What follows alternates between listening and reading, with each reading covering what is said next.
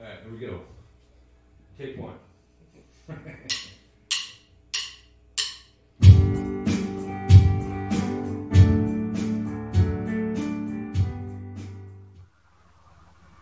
Sometimes we come across individuals who may think differently than us, but are seeking the exact same thing. Nothing new happens unless you have great communication with those that have differing ideas. And that's what today's episode is about. You know, for the very first time in our podcast, where we are going to have a guest. And I'm not running this as an interview, but instead a discussion about those very topics that nobody seems to want to talk about. Why? Well, if we don't discuss them, then maybe it doesn't exist. The less we talk about it, the easier it is to sleep at night. Or maybe we don't talk about it, especially around our children, because we believe that it's going to taint their innocence. I doubt it. Seriously. Because most likely they have seen those things that we pretend don't exist. You know, is suicide rising? They probably have had friends who took their lives. Sex, which is usually a forbidden act, you know, creates a confusion between right and wrong. Since they're told it's wrong, but for many males and some females, it runs through their heads as a strong desire to do. All of these things that we don't want to talk about are left for them to deal with alone and probably scared. Sometimes our perceptions of what is right and what is wrong can be based on biases, opinions, and perceptions that are flawed. Maybe we're anxious or we're nervous or uncomfortable about discussing certain things. So we don't. Why? For selfish reasons. Please stay tuned so that you can meet my guest, Jay Shifman, as we have an open and honest discussion about those things that nobody wants to talk about. Stay tuned. Your story.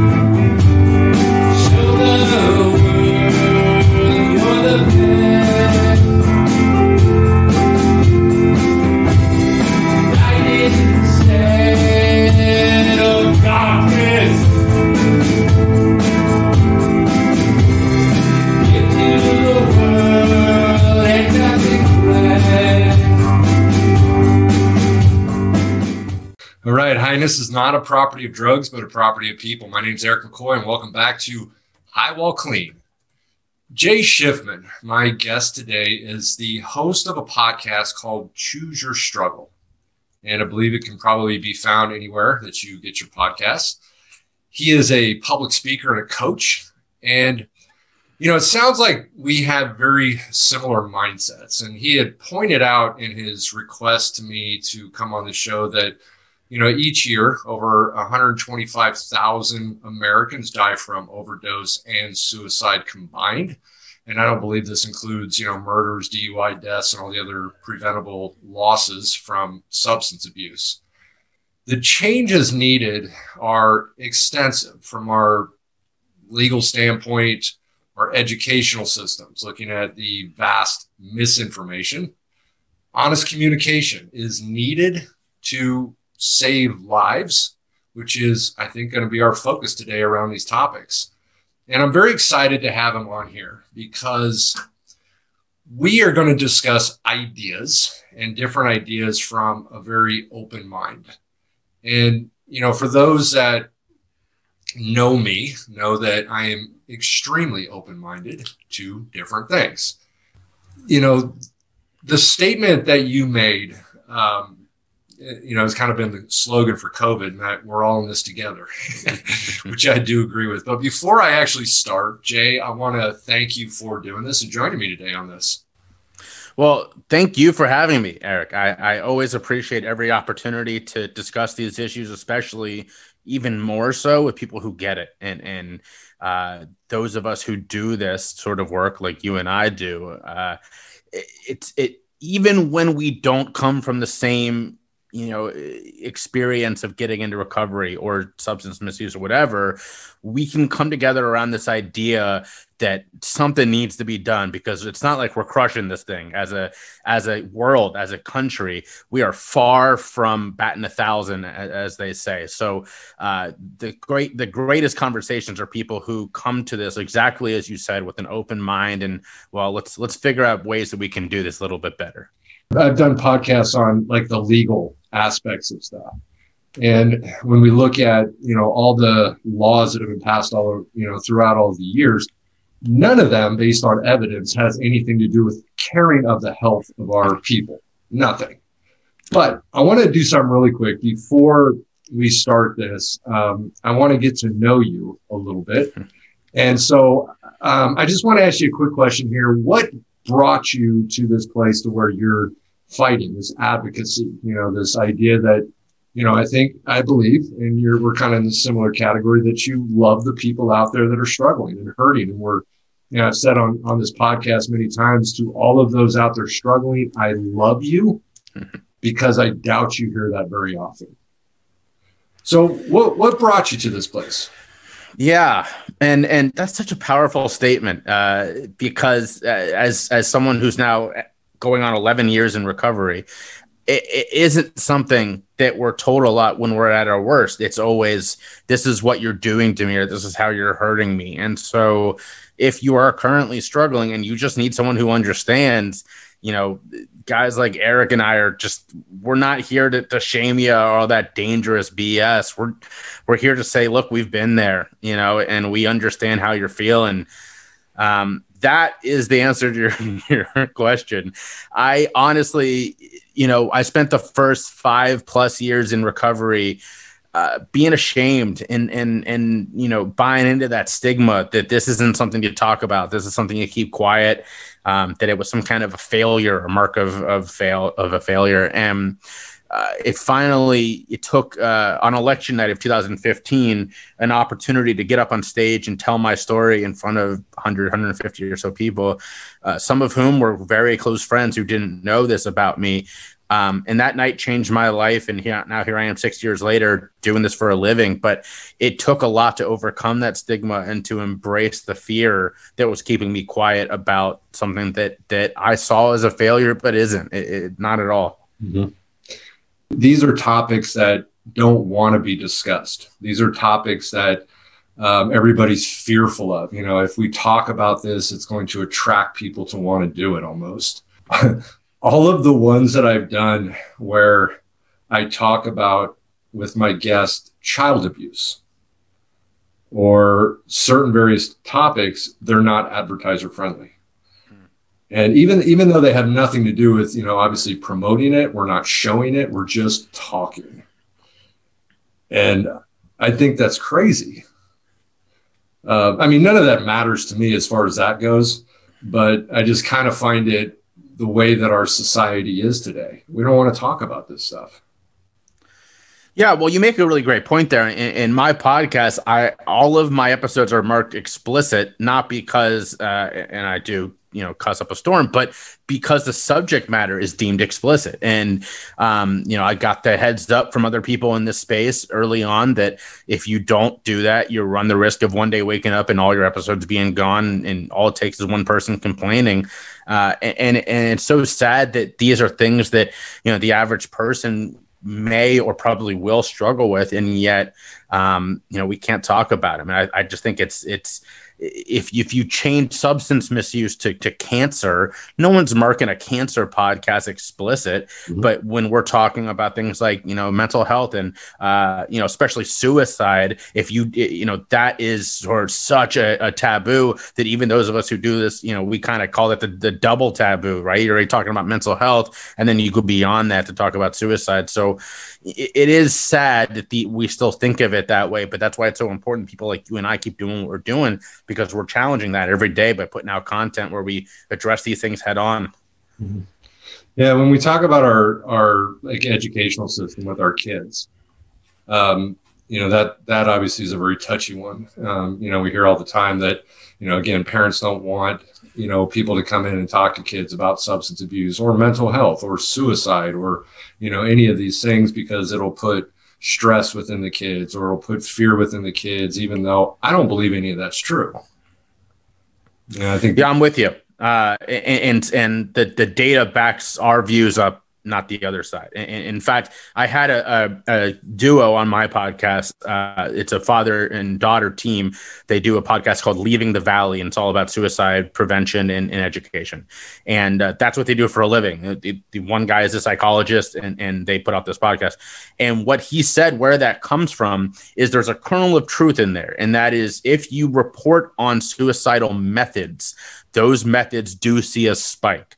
What that doesn't mean is that talking about suicide leads to suicide, which is what people have taken that kernel of truth and exploded it to mean. And so his whole point is it's so harmful to allow this sort of reality that we're in right now, where if someone famous commits suicide, it's all over the news, how they did it, everything leading up to it. But if the average person takes their own life, no, no, no, don't talk about that because other people might do it. It almost doesn't, it, it makes you just pull your hair out if I if I still had hair because it doesn't make any sense rationally. It makes no sense, but we allowed this narrative to continue. I, I wrote a book called "Pain, Failure, and Misery Are the Stepping Stones to Success," and one of the things that I get into and I talk about in one of the chapters that's specific to our youth has to do with you know, and I, I kind of want to get your opinion on this too. Is you know, we, with you know, when I was a kid we were bull. I was bullied all the time. I mean, bullying is not something new, but suicide rate has gone up, and we hear a lot of this has a result to do with the bullying that you know. And I think the big difference, obviously, when I was growing up versus today, is social media. I mean, we didn't have social media, so the bullying ended at school. Mm-hmm. Where nowadays the bullying is a continuing process on Facebook or, you know, Instagram or you know the TikTok or whatever they have out there today. And uh, what are your thoughts on that? Is uh, you know if we were to look at like you know ideas as far as how to help, do you think that's a big part of it? And what do you think we could do about it? Well, I think yes, you make an excellent point, and and you know even I'm just old enough to remember not having the internet. You know, I was born in '86, and so uh, the internet was not a thing we just had in our house until I was about 13. And you're right. I mean, if if I needed to be in touch with someone from school, whatever, you had to call a landline, and it wasn't like our our parents weren't overhearing. So they're really you you make a great point. I'm not getting bullied over the landline. That was not a thing. You know. That being said, yes, of course, the internet makes it way easier, and that and that is a huge issue.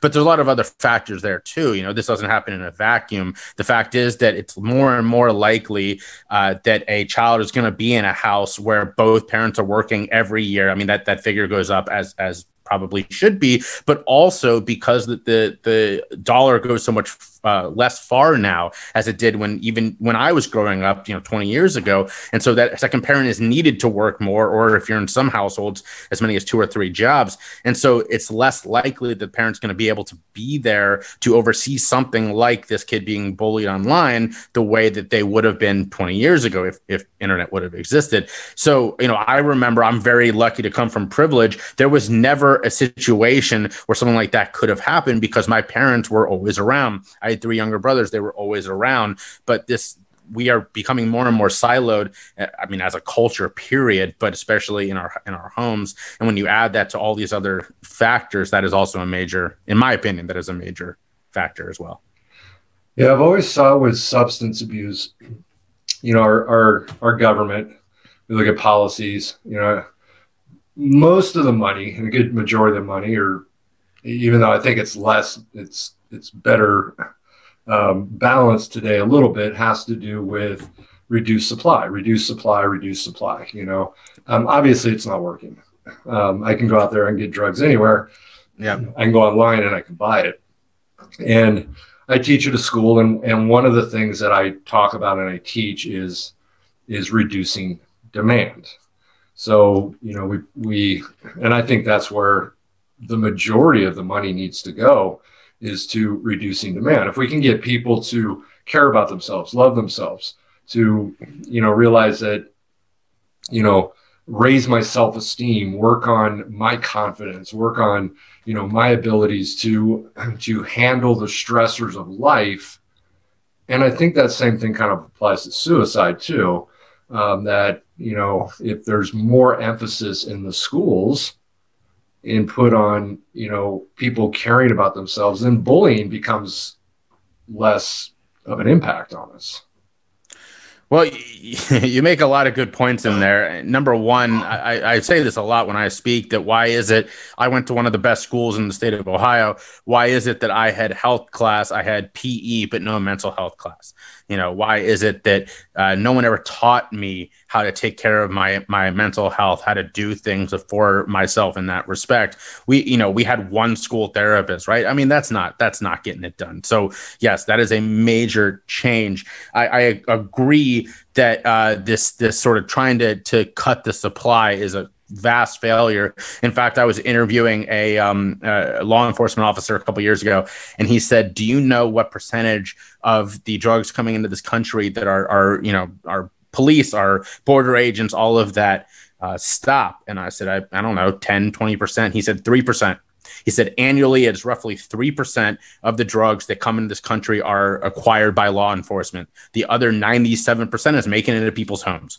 So if that's the case, we're not doing so hot and we've never done very well on this. Now, the thing that I think is really important here is we learned this lesson in the 90s from sex education, right? There was this idea if we don't give kids condoms, they won't want to have sex, which is ridiculous. I never was taught to use a condom. I still went and had sex once I, I knew what a condom was and I, I how to get one, I just had safer sex. So, is there a big part of it that we should be teaching prevention? Of course, there is. It's ridiculous that the only prevention is happening is usually just say no, which we know it makes things worse, not better, right? The, the data is there. We know that to be true.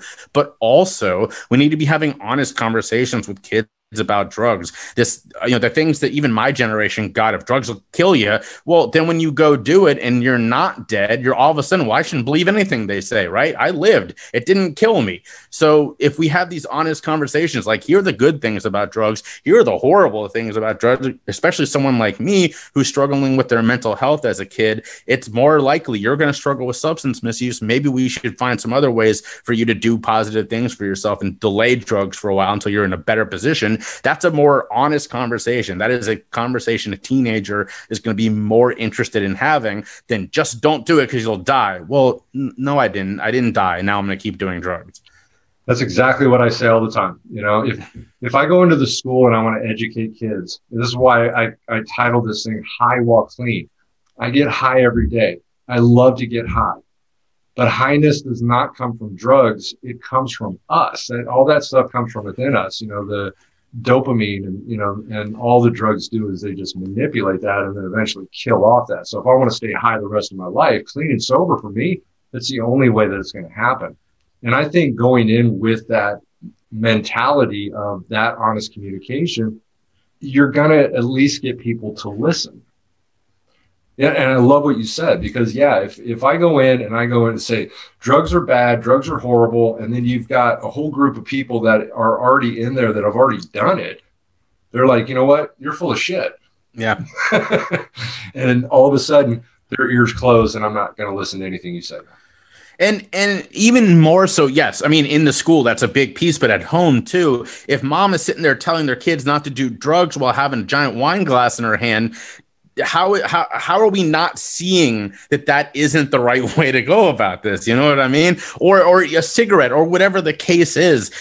you're underlying under undermining your own lesson while you're trying to give it. If you have these honest conversations, like yeah, drinking can be great, it can also be super dangerous, and you can be crazy addicted to alcohol. Why don't we wait a little bit until you understand a little bit more about the the goods and bads of this until you try it? Having an honest two way street conversation like that is only going to do better than just trying to drill it into them. Yep. I mean, alcohol you know, alcohol kills more people every year than all illicit drugs combined. As does nicotine, and those two things are very easy to get. They're both legal. Yeah. Which which again reminds me of how our laws have nothing to do with the health of people. That's right. if they did, those would be illegal. Well, it's interesting. So I do an entire presentation on helping people understand where our drug laws come from. It's it's sort of it started as a passion for me, you know, as a guy in recovery, wanting to understand this more, uh, and then it became a oh my god once I started really uh, diving in. And you know, some of our earliest drug laws include bigoted language in the law. You know, one of the very first drug laws this country passed in the early 1900s was an anti-smoking uh, opium law that specifically addressed Asian immigrants. And so when you see these things and you realize that the goal was never to keep people safe, it was only to penalize out groups, it starts making you uh, able to understand that, oh, oh, we can challenge some of these because they're incredibly outdated and very harmful. Well, the Harrison Narcotics Act, which is probably the one you're talking about, has specifically to do with opium derivatives of that and the coca plant and derivatives of that. And of course, the opium was the the Asians, right? right? And the coca plant was the blacks. Right. And and then and then you get the invention the word marijuana to try to discriminate against Mexican Americans and immigrants. And yeah, I mean, once you start studying guys like Harry Anslinger, if you still believe in the the sanctity of drug laws, I, I just I don't know what to tell you. I, I really don't.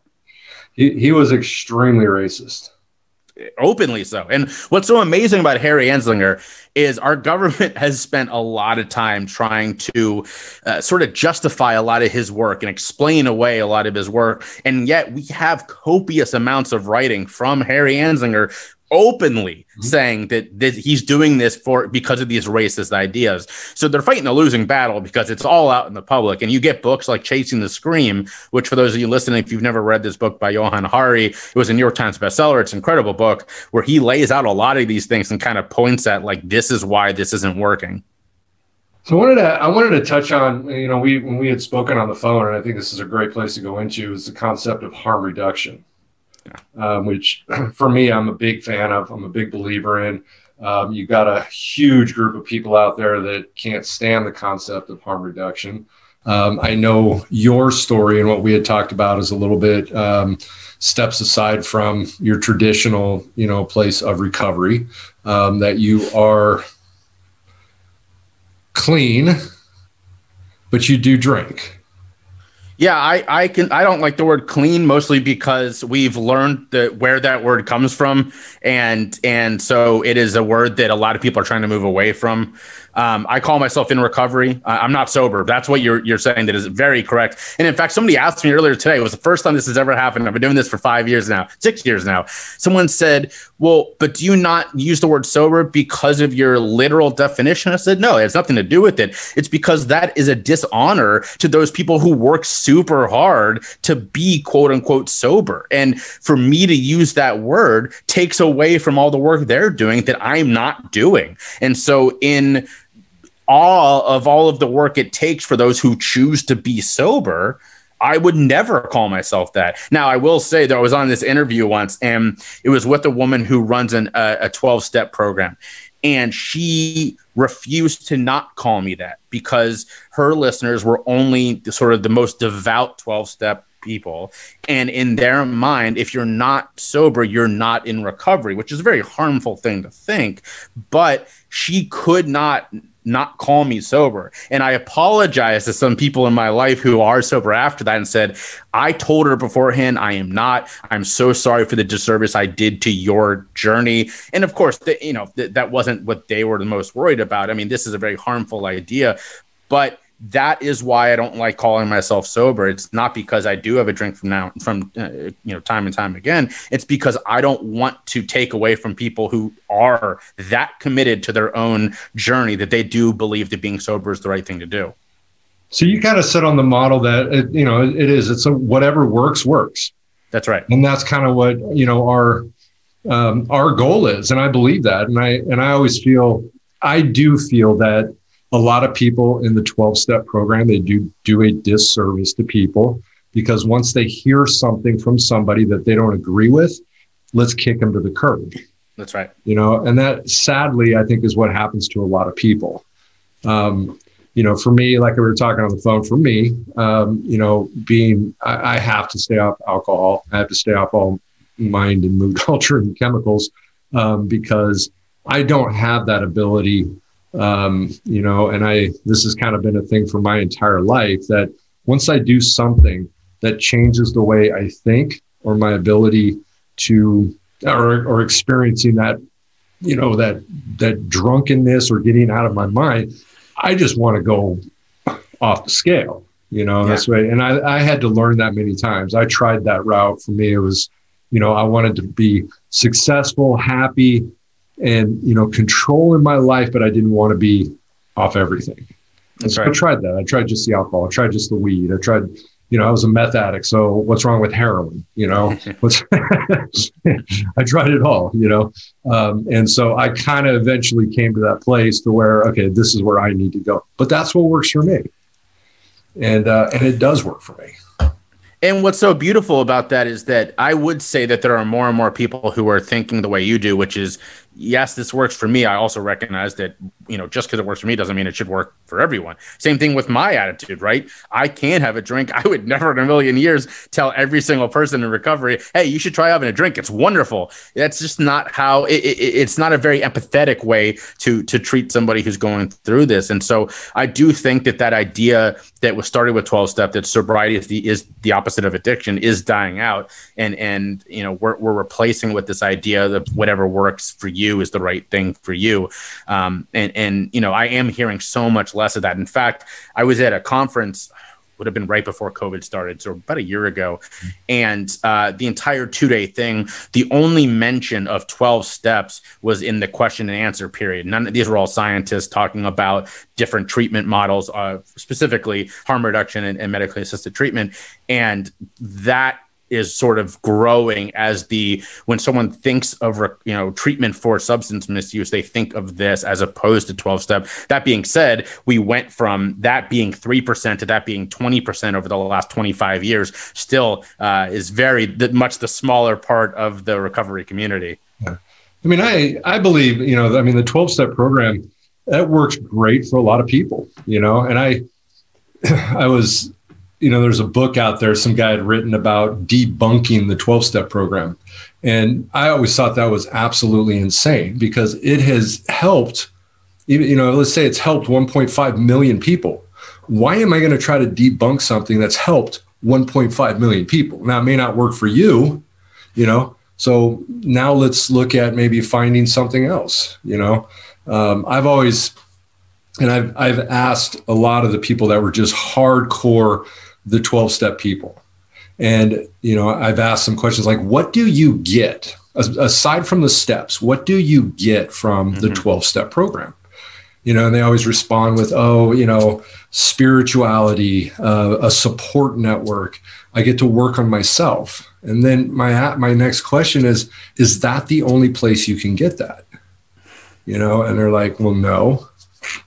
So we don't need to get totally stuck on that, you know, that this works for me, so this has to work for you.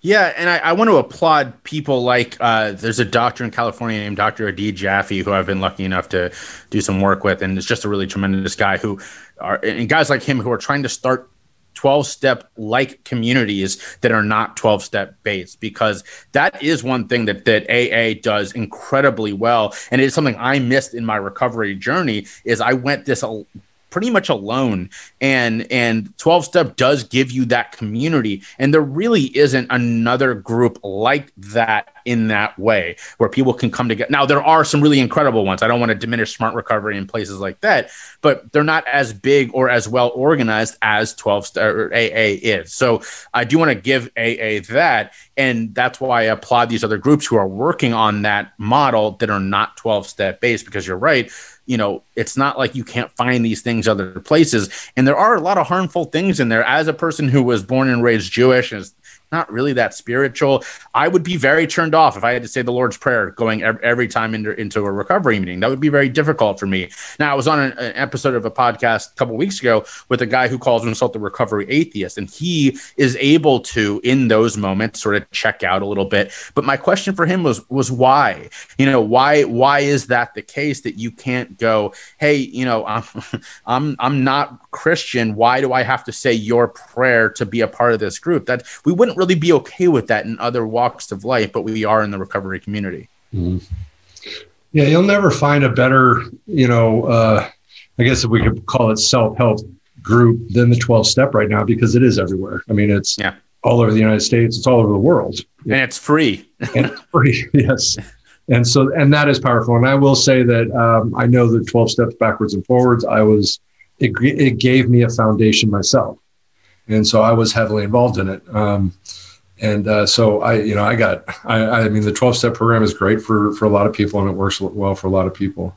Um, what are your, so I wanted to, I wanted to get your ideas on something here. And so when we look at the, the, um, laws and things like that related to substance abuse, are you a fan of legalization? Yeah, that's a wonderful question. I am, uh, I have sort of a view that we need to to diverge uh, individual substances out of this sort of context we've given them that all drugs are the same in some respect. You know, blanket answer yes, I am in favor of legalization. That being said, uh, you know, we don't do that with other things. We don't do that. Oh, I can legally own a car. I'm going to go buy a spaceship that is absolutely ridiculous. No one, it, we have separations for a reason. Why is it that when it comes to cannabis and heroin, which have almost nothing in common, or if you want to take it a step farther, something that is completely manufactured, like, I don't know, meth, and you separate these things, they have nothing in common, but we're putting them in the same bucket and calling them drugs. Mm-hmm. So, in that respect, if, if yes or no question, yes, I believe in legalization. Do I believe in just throwing everything up the way we are with cannabis? Absolutely not. I, I don't think that that would work the same way. I do believe, it, I actually have it on my Instagram right now, that a full scale legalization of cannabis needs to happen in the near future, not just for those people who want to enjoy cannabis, but because it is, is a social justice and a racial justice issue. When we have literally millions of people, most of them black and brown, sitting in jail over a plant that a rich white guy like me can invest in today, that's a problem. Yeah, you know, I've I've have you heard about those safe houses in, in Canada? Yeah, in fact, I'm moving to Philadelphia where they were trying to open the first one. Oh, okay, yeah. Um, I've actually been trying to to reach somebody up in Canada at one of those places, um, but you know, I've I've found those things fascinating, and it makes sense yep. because so many heroin addicts or you know meth addicts or you know a lot of these people that they live underground. You know they live in these places that we're never going to see them until we're, we find them dead under under an overpass.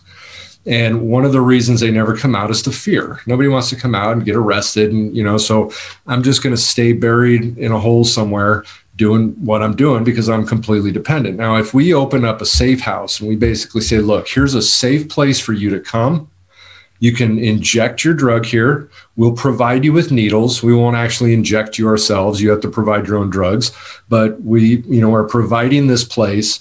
And if you go into overdose, obviously we got medical staff here that can pull you out of overdose. But it also brings up the idea that that moment when they say, you know what, I'm ready. I want to do something different. I want to get off this. You got about five seconds right to be able to, to be able to grab those people you know and do something because i mean there's a lot of people out there that want to get off drugs you know that that are so dependent they're so tired of the lifestyle but they don't know how to do it and they'll have an um, instant where they say, okay, you know what, I'm going to get off this. And then 10 minutes later, they're like, yeah, screw that. I'm not going to get off it, you know? Um, and so if you have counselors or you have the, you know, the places for them to go right then, right there, that's when we're going to have success, you know? And I don't think, I don't believe that like a safe house is a promoting of drug use. I think it's a promoting of, okay, we're here for you and we're here when you're ready to do something. Yeah, I got a name for you. If you want to talk to somebody who's doing incredible work like that, his name is Peter Krykant.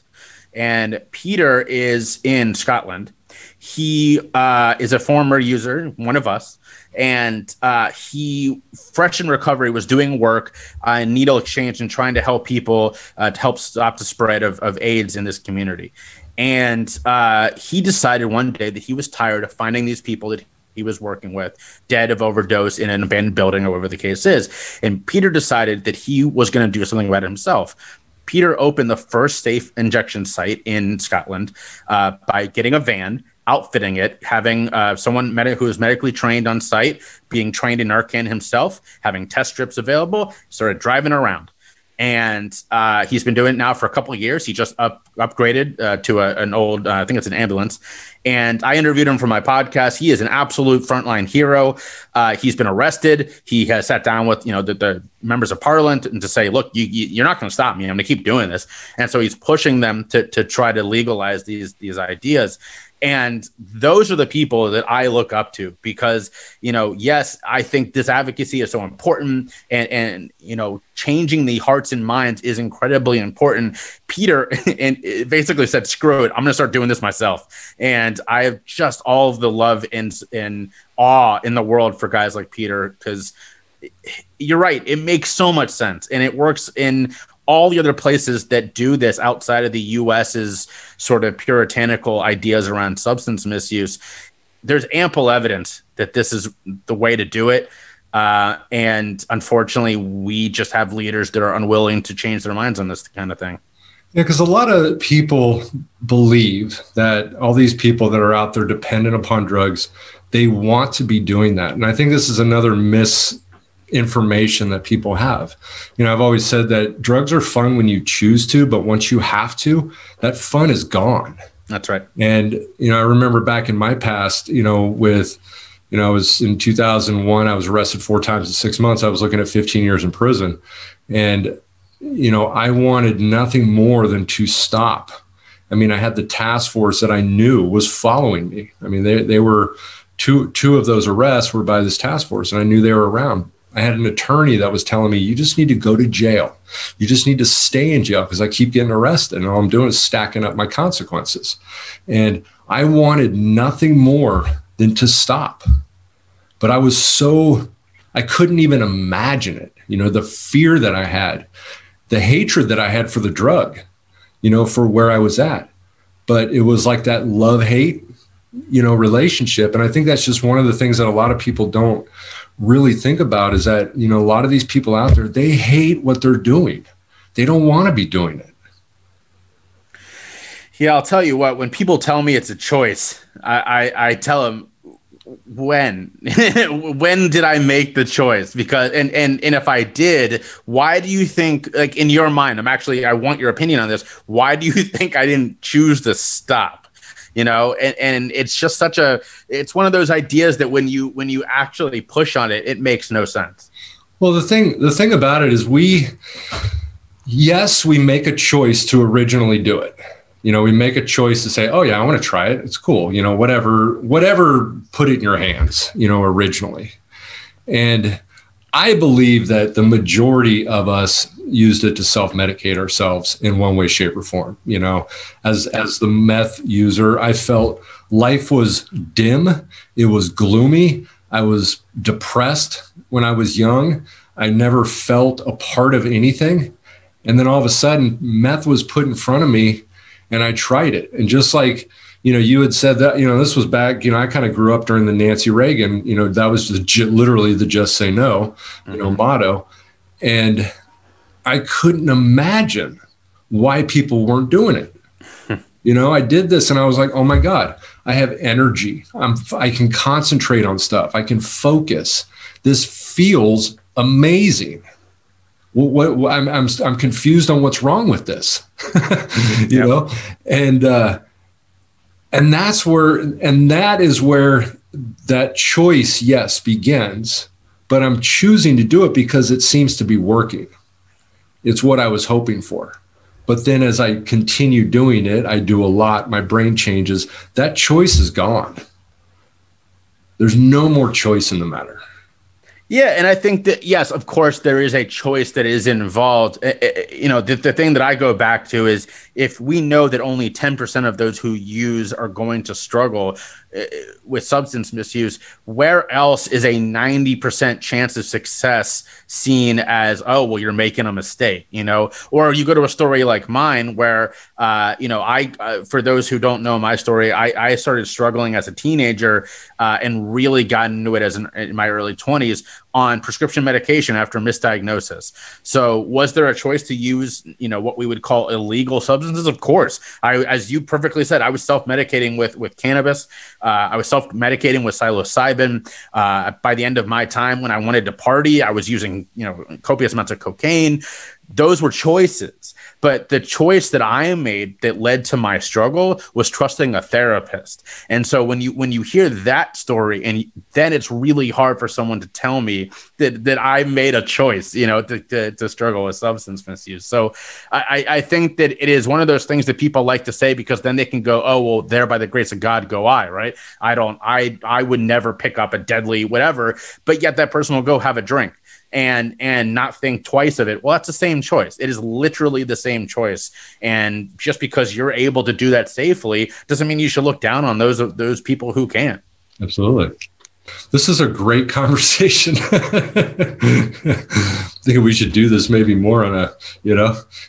well, I appreciate, and like I said on the intro, that I never turned down an opportunity to speak. Uh, my assistant laughs at me sometimes because I, I, I recently making a list of her for podcasts that I've been on in, in places, and she went, "Who are these? You know, like these podcasts? Because some of these, I guarantee you, the only people listening are me, the host, and the host's mom."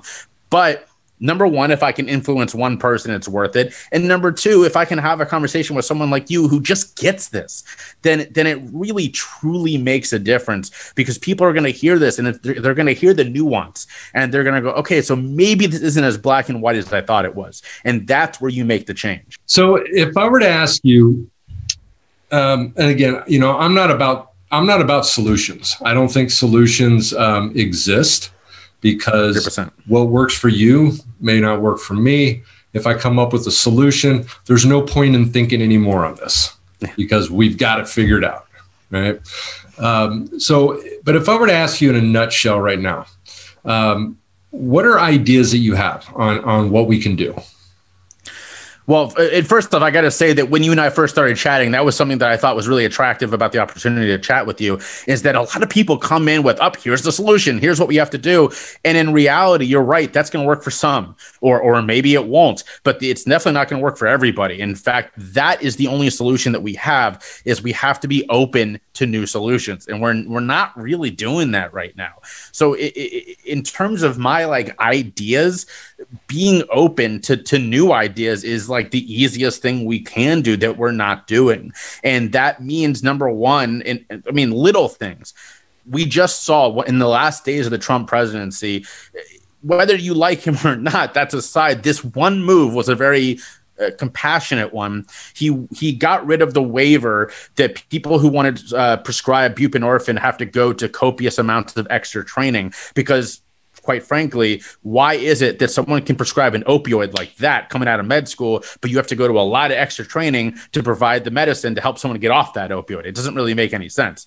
So he took away that waiver, which is something that harm reduction advocates have been screaming about for decades. Mm-hmm. Uh, so that's number one. That was a huge move that doesn't seem like that big of a deal, but it will absolutely change the game when it comes to helping people get medications. Uh, little things. I was working with a client who told me that the only uh, place he could get buprenorphine in his uh, area was halfway across town, and the guy was only giving him a week at a time. Can you imagine if if you had cancer and you were going to get your chemo and you had to drive every week half an hour out of your way and then go back and try to resume your regular life? It would be a lot. It would be a lot of extra stress, and yet that's what we're doing for people struggling with substance misuse. So allowing more people to prescribe, uh, you know, in, in having them in more areas, especially in smaller places that these, you know, out in the country have one place to do this. So having more access is another sort of low level thing that people don't really think about, but would make a world of difference. And so you're, you're noticing I'm not really saying big solutions. All I'm saying is improvements because that is where we are right now. I'm with you. Before we can think about, you know, solutions, we have to improve what we have. Absolutely. Have you heard of uh, uh, voices, faces and voices of recovery? I have. I actually was was uh, was chatting with someone from them not long ago. Yeah, so we had a they had one of their reps that came out here and they were looking at, at starting uh, uh, one of the West Coast, you know, West Coast branch of it. And I remember hearing the guy talk, and this guy was saying that you know forty percent of people in recovery have never gone to rehab nor a twelve step program, and that's huge. You know, that's a huge, huge number there which again shows you that you know the ways that we can do this are vast. That one of their big topics is aftercare which i think again is the biggest failure for rehabs for, for people. You know you can go in and you can lock yourself in a rehab for 30 days 60 days 90 days and then you can get out. And then what do you do? Yeah they have outpatient so you can go to the outpatient you know for a period of time. But somewhere along the line that just cuts right it ends and um, and that's where I think the and I know one of that's one of their big things is the support and assistance in trying to figure out ways that we can improve upon the aftercare. Yeah. Um, and uh, yeah, I love what you said. You know, we got to start small. We got to start with little things. I mean, there's no way that we can jump big into this thing. You know, the COVID thing has, um, you know, the death rate, overdose rate has just skyrocketed during this COVID, and I know part of it too is that everybody seems to have forgotten about it because now we're looking at all the, the numbers of people that have passed away from COVID, um, which is huge. Yeah. But um, but we can't seem to we can't forget about this other group of people um, that are really struggling.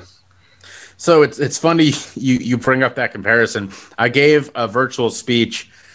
Oh man, probably would have been June or so last year, and uh, I used to when I spoke, and I dropped that number, 125,000, which, by the way, uh, the estimates for 2020 is probably upwards of 135. So it was just a horrible year when it came to overdose and suicide.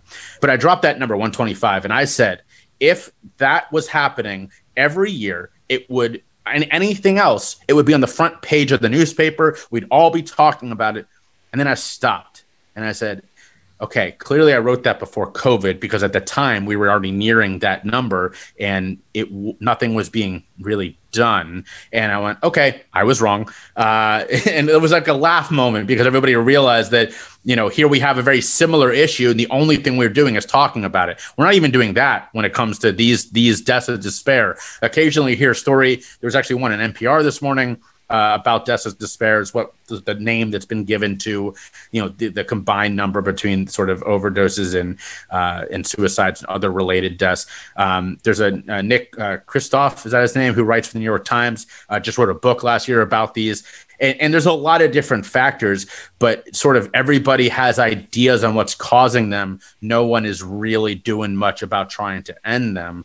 And you know it's yes it's super important to understand why they're happening. Of course it's important but but doing something about it once you have that information is more than half the battle. But part of the part of the reason that it's never really talked about also is that everybody looks at it as a choice. You know why are we gonna why are we gonna get bummed out and sad about people that are choosing to do heroin and then they die of an overdose? You know and i think that's a big part of it. But yeah 100% you're right. I mean we we can we can we can sit and we can focus on the problems but maybe we do need to focus on the solution Yeah, or and that's why I'm so encouraged. yeah, uh, people like um, oh man, uh, Beth Macy, who wrote Dopesick, which was an incredible book, and uh, oh man, Dreamland by Sam Quinones, another incredible book. Uh, the data is there, the stories are there. We know this stuff. The question is, you know, we're all looking for our our leaders to lead, and they're not doing it. And and someone asked me this the other day. I was on a show for advocates, and they said, you know, are, are do you believe that uh, you know that this can happen in the political realm? And I said, yeah, but we can't wait for it. You know, we can't keep voting and hoping these people do the things that we need them to do because it ain't happening. We need to be making these changes in our everyday life and reach back and pull our politicians along with us. That's why, again, I applaud people like Peter Krykant for going ahead and just doing it in, in you know, over in Europe. And and even the guys who were trying to open the, the group in, in, in Philly, Safe House, you know, they kind of did it by just pushing and pushing and pushing until finally the local government said, "Great, we'll support this thing." And then, of course, the the neighborhoods uh, NIMBY'd it out of existence, so they have to start all over. But this is how these things are going to get done. We can't wait for a fix for our from our governments. We got to pull them along with us. Yep, absolutely. Well, hey, I want to thank you for doing this, man. I really appreciate it. I think uh, you know you've been a been a fantastic guest, and I also believe that having these conversations are really great. You know, uh, super important. And I think uh, we're definitely going to do this again at some point in time. Uh, we'll get get you back on here. you name the time and place, and I'll be there. I want to thank everybody for tuning in to another episode of High While Clean. Keep getting high, but let's do it clean. I'll see you guys soon. Thanks.